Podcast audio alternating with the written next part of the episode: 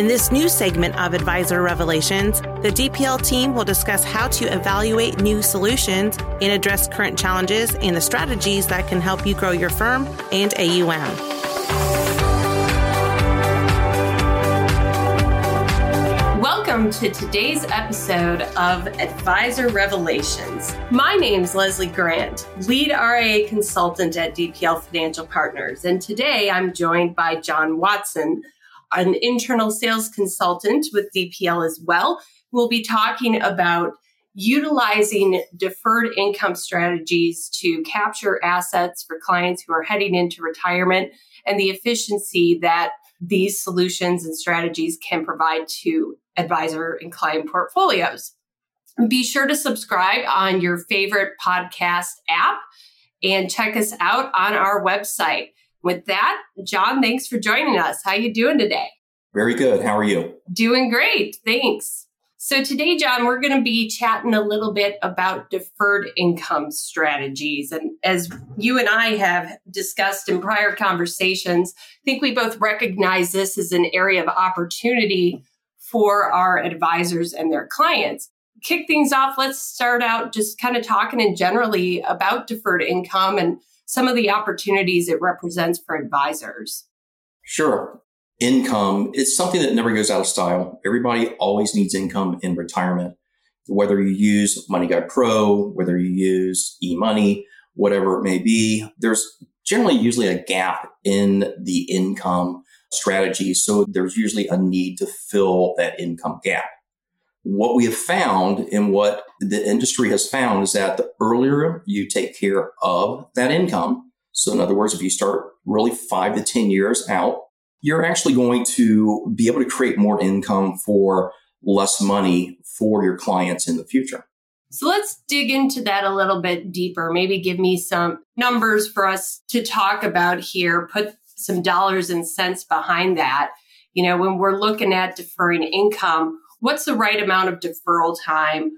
How do we maximize the amount of cash flow while reducing the amounts of actual investment dollars that are being allocated to that cash flow strategy? Well, sure, sure. As we approach that retirement age, to steal a little bit something from Prudential, we hit that red zone that five years before and the five years going into retirement. So during that time frame, it's very advantageous to have something that's going to protect the stream of income when you do finally take money from any source. With that said, really five to 10 years is probably about the sweet spot that we see for generating income in the future. Obviously, the earlier you start, the more the income is going to increase and pay out when you start the income. Very similar to do we take Social Security at 62 or do we wait till 70? It's almost exactly the same sort of decision tree that you're going to have with your clients. That's really interesting. So, when we're talking about being proactive in terms of advisor planning and, and planning for cash flow, what types of strategies are advisors gravitating towards if they're looking at more of a deferred income situation?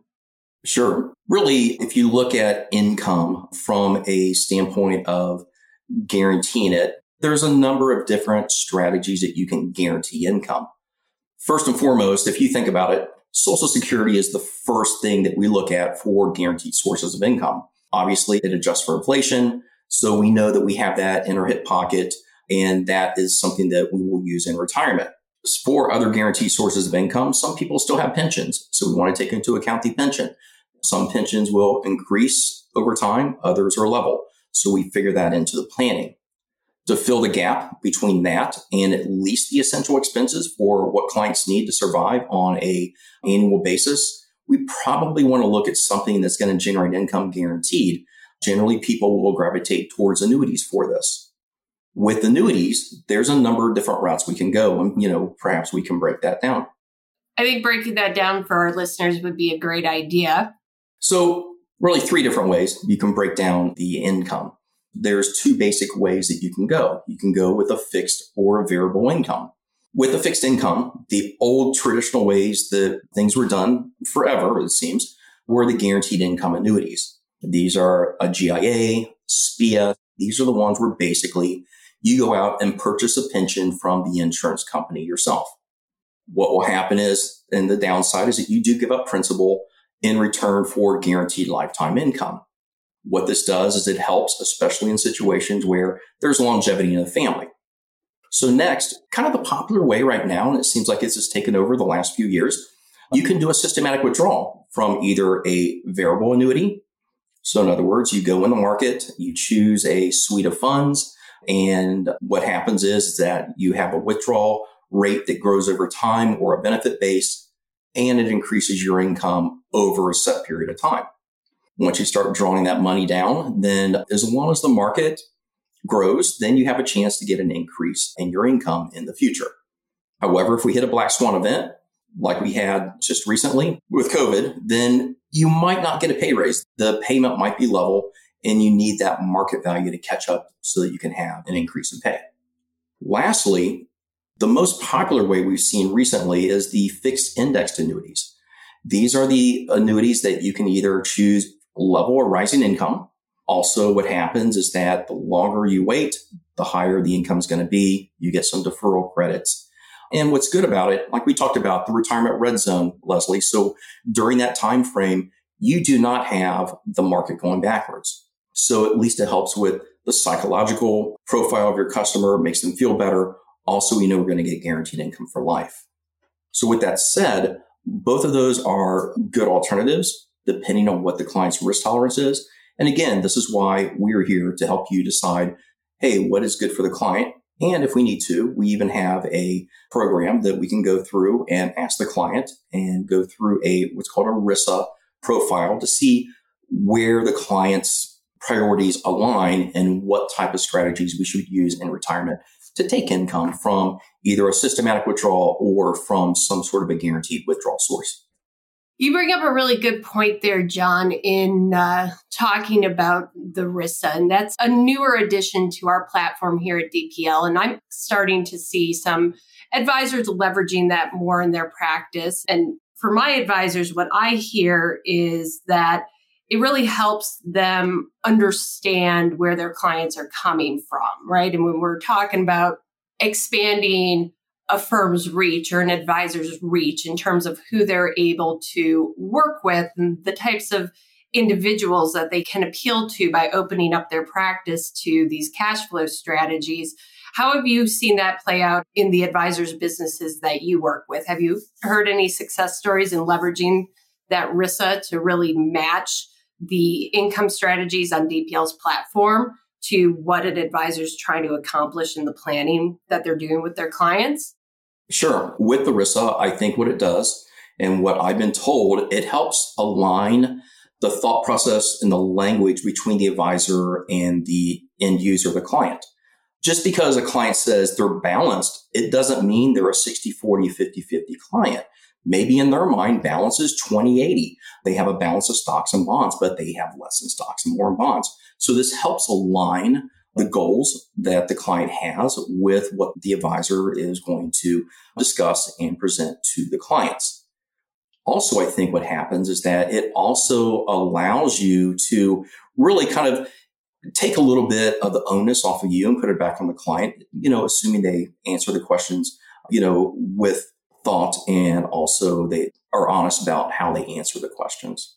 So taking this back to income deferral and implementation, you know, one of the greatest areas of opportunity for advisors in terms of picking up additional client assets and growing that client wallet share is in client 401ks, in IRA rollovers, right? We know with the mass affluent, the bulk of their assets tends to be located in qualified accounts how can an income strategy help advisors more effectively capture the bulk of those assets? And second part of that question is maybe share with our audience a little bit more about why you would want to source retirement income from a qualified account to begin with.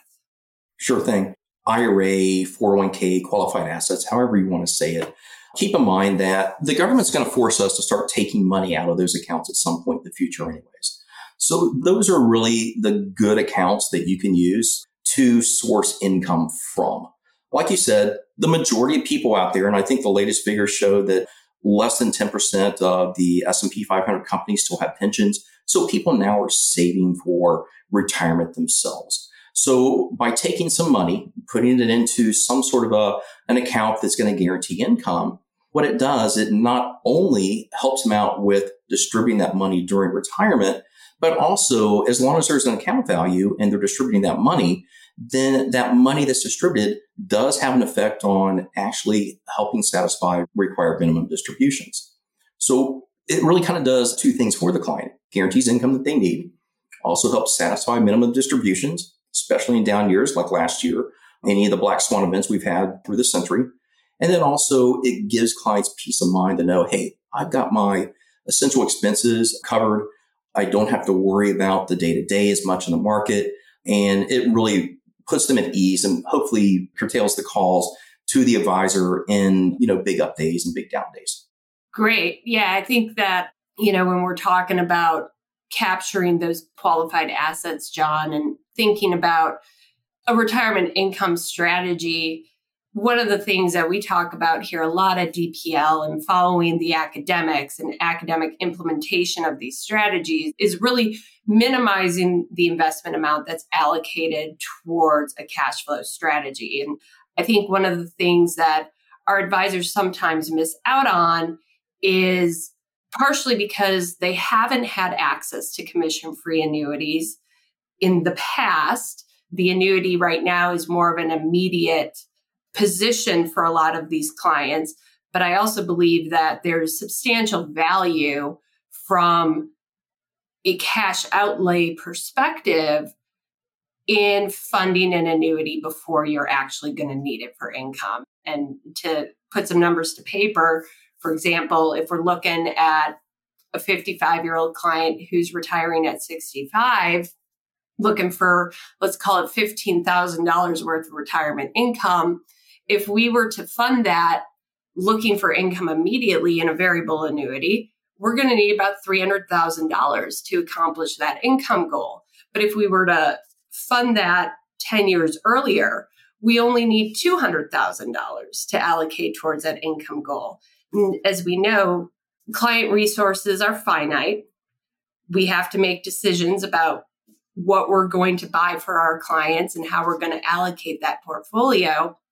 And when you've only got a million bucks, allocating $300,000 towards cash flow can be a really challenging conversation to have with a client. It can also be really challenging to balance out that allocation with what's left of the portfolio, right? And get that to better align with client needs and their risk tolerance. So, talk to me a little bit about that early funding process and how advisors are are broaching that conversation so much earlier before a client truly needs that cash flow. Sure thing. So most of the annuities that we use to source income, the client has options in the future on the cash value that they put into these products.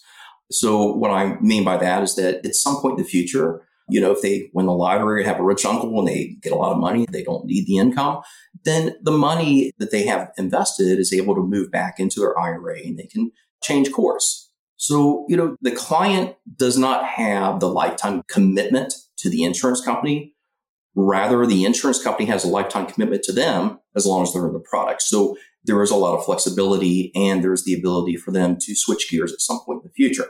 With that said, a lot of people what we're seeing is, is that they hit age 59 and a half. Most people are trying to get the full retirement age right now. So usually it's about 66 right now with people that are hitting 59. And a lot of companies give you the ability to actually do an in-service rollover. So people are doing in-service rollovers, taking that money and protecting it. So they're protecting that money for income in the future. They can leave money in their 401k and take enough out just to fund their income at 66, or they can roll the entire amount out fund the amount of income they need and do a different investment strategy rather than what's in their retirement plan, which generally retirement plans are great. And usually they have some lower cost fund options, but you never have a full suite of options within those 401k plans like you can have outside. It's a really great point in terms of helping advisors grow the 401k assets that aren't allocated towards income. But also, I think what we sometimes overlook is that with these new income strategies that don't require annuitization to create cash flow, the underlying assets are still continuing to grow. And I think this is where the variable annuities with lifetime income riders or the structured or buffered variable annuities or registered index linked annuities as they're called by LIMRA that have lifetime income riders. That's where I think those strategies can really sing in a portfolio because they enable you to continue to take real investment risk and ultimately grow the underlying assets, which will hopefully grow that lifetime income guarantee. But we also know, hey, at the end of the day, when you get to retirement, you've got this nest egg here that no matter what happens, you're going to have X amount of income guaranteed for the rest of your life. And that could grow, that might stay level. We don't know what the market holds, but we've got a planning base that helps advisors not have to take as much from the investment portfolio ultimately, right?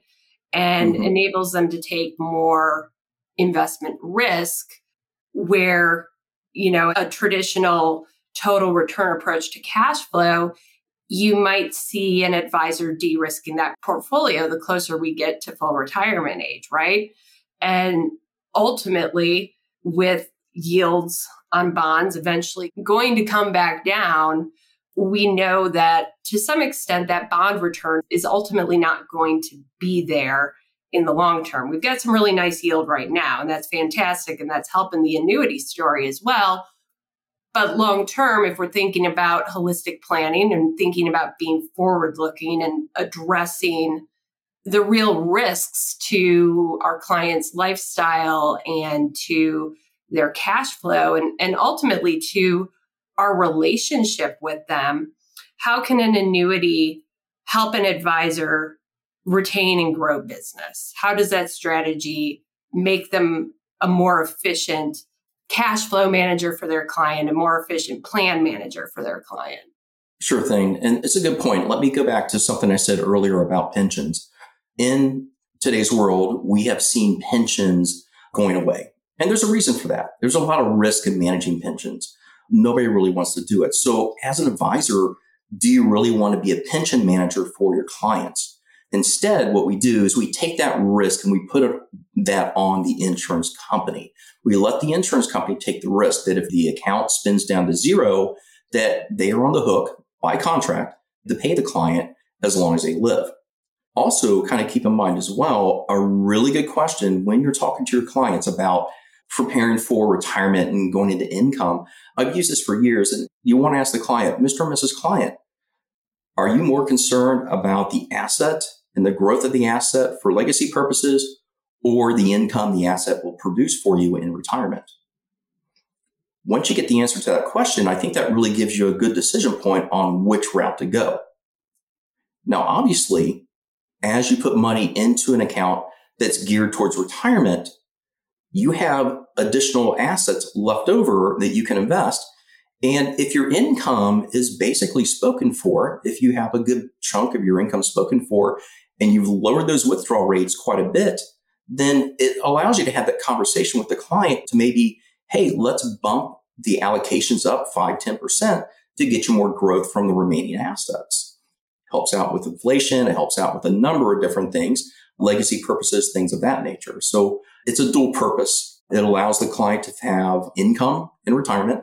Also, it allows the client to not worry as much about the day to day for the assets left behind. And hey, perhaps maybe they can actually have a little bit more fruitful, diversified portfolio with the advisor they're working with.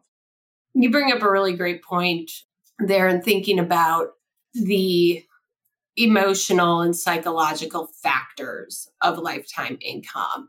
And you know, that's one of the things that we can't necessarily peg to an economic value, right? Like I can't I can't put an economic value on client experience in retirement, on client value, but when we look at some of the the planning software, for example, right? For planning software, the success rate is based on dying with a dollar left in the portfolio. Now, I don't know about you, John, but I know for me and I know for my folks and for the clients that our advisors work with, dying with a dollar left, not knowing if tomorrow you're going to have a paycheck or not, is not really a great client experience, right?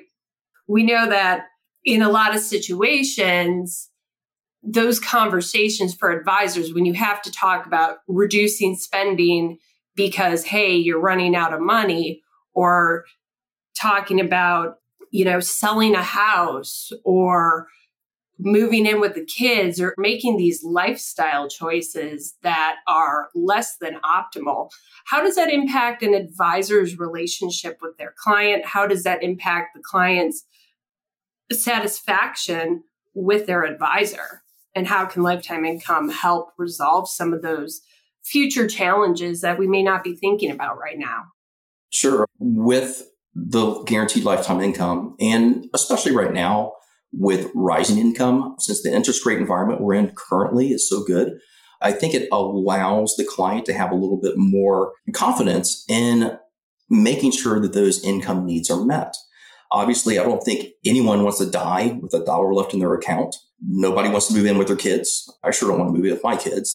And just like we don't want our kids moving in with us. So I think staying independent, making sure you have reserves, by guaranteeing you have income, it really helps out, you know, in a number of different ways because you're making sure that you have a fallback. You're making sure that you put the responsibility of your lifetime income on somebody else, not your advisor, not yourself, but the insurance company. And that's what they're designed to do. So again, the insurance companies have really come into the marketplace and become really pension replacement vehicles for people in retirement. The only difference is instead of paying through them through direct deposit through work, you're actually buying them yourself and you're out shopping. And again, what we're doing to help clients and advisors is we help break down for what the client's goals are, the best products. And also we're looking at products with no commission. So again, without the commission built in, the income is much greater than the commission products that we've seen over the years. One thing also to point out right now is that since the income rates are much higher, if you look at any old annuities that have income riders on it, it's worth taking a look to see if you can do better. There's a number of different products out there that because we're in a low interest rate environment the last 10 years might not be up to par with what you can get right now. That's a really great point. And one of the things I talk to my advisors about all the time is, you know, just because your client's taking income or, or has an underwater benefit doesn't mean that it's not an annuity worth reviewing. We've found quite a bit of late that being able to benefit from these higher withdrawal rates and take advantage of this vastly better economic environment for lifetime income guarantees has been really beneficial for folks who've maybe been taking withdrawals from their annuities for five or 10 years already. It's really impactful and really powerful. So thanks for, for bringing that up. Kind of one last question for you here, John, just to challenge you a little bit and maybe tease out an objection that some of our more traditional total return style advisors might bring to the table for you is, you know, if we look at bond returns over the last five, ten years, yeah, we were in a low interest rate environment, but if you look at the total return of that portfolio, and I'm just going to tease out one here, let's talk about the Vanguard intermediate term bond. The five year annualized return on that is over 8%. The 10 year annualized return on that is over 19%. You know, if I'm a traditional asset allocator and I'm using traditional bonds that have returns like that, and let's say my belief is that those returns are going to continue, I don't necessarily myself believe that to be the case, but putting myself in my advisor's shoes, if I believe in the persistency of returns, you know, how does an annuity benefit a portfolio if we're looking at 8% annualized returns in fixed income? Sure. I think the biggest thing we want to look at, and those numbers are very impressive. You know, obviously you look at those numbers, those are averages. And at some point during those averages, you're going to be withdrawing when things are down and when they're negative. So you just exasperate or you complicate the returns in a negative standpoint. So for instance, let's look at sequence of returns. If you bought those bond funds and you started your withdrawals 10 years ago, most likely you'll be okay. However, last year was the first year that we had double digit negative returns in bonds and also in the stock market. We are to the point now where we are past all the high yielding bonds from the 80s through the late 90s into the turn of the century. We're going to have a whole generation of bonds now that had lower yields that are going to be figured into those portfolios. We do have some good rates now, so perhaps we're replacing a little bit, but the overall yield most likely will go down on these funds over time. So at least what the annuity will do for you is that it will level things out. I don't think there's any reason why you don't still want bonds in your portfolio along with your stocks on a diversified portfolio. But to withdraw from them, it's hard to hang your hat on something that's returned 10, 12% over the last 10 years and take the chance that those yields are going to go down significantly and you're not going to be able to get the income that you need. And what if you run out of money? Or if there's no money to replace that income again? So you're basically at least taking some chances to where you can outlive your assets. And according to a lot of studies we see out there, the biggest fear people have is outliving their resources. And again, it's not really that they're worried about outliving their assets. It's they're more concerned about not having income. It never comes down to the assets. It's always about income. That's a great point. Thank you so much for all the insights you've shared with us today, John. Really appreciate you taking the time out. And to our listeners out there, thank you so much for your time. Be sure to visit dplfp.com to connect with your team to learn more about these exciting income strategies. And be sure to subscribe on your favorite podcast applications. Have a great day, everyone. Thank you. Have a good day. Thanks for listening. To hear more advisor revelations, go to dplfp.com and subscribe on your favorite podcast streaming app.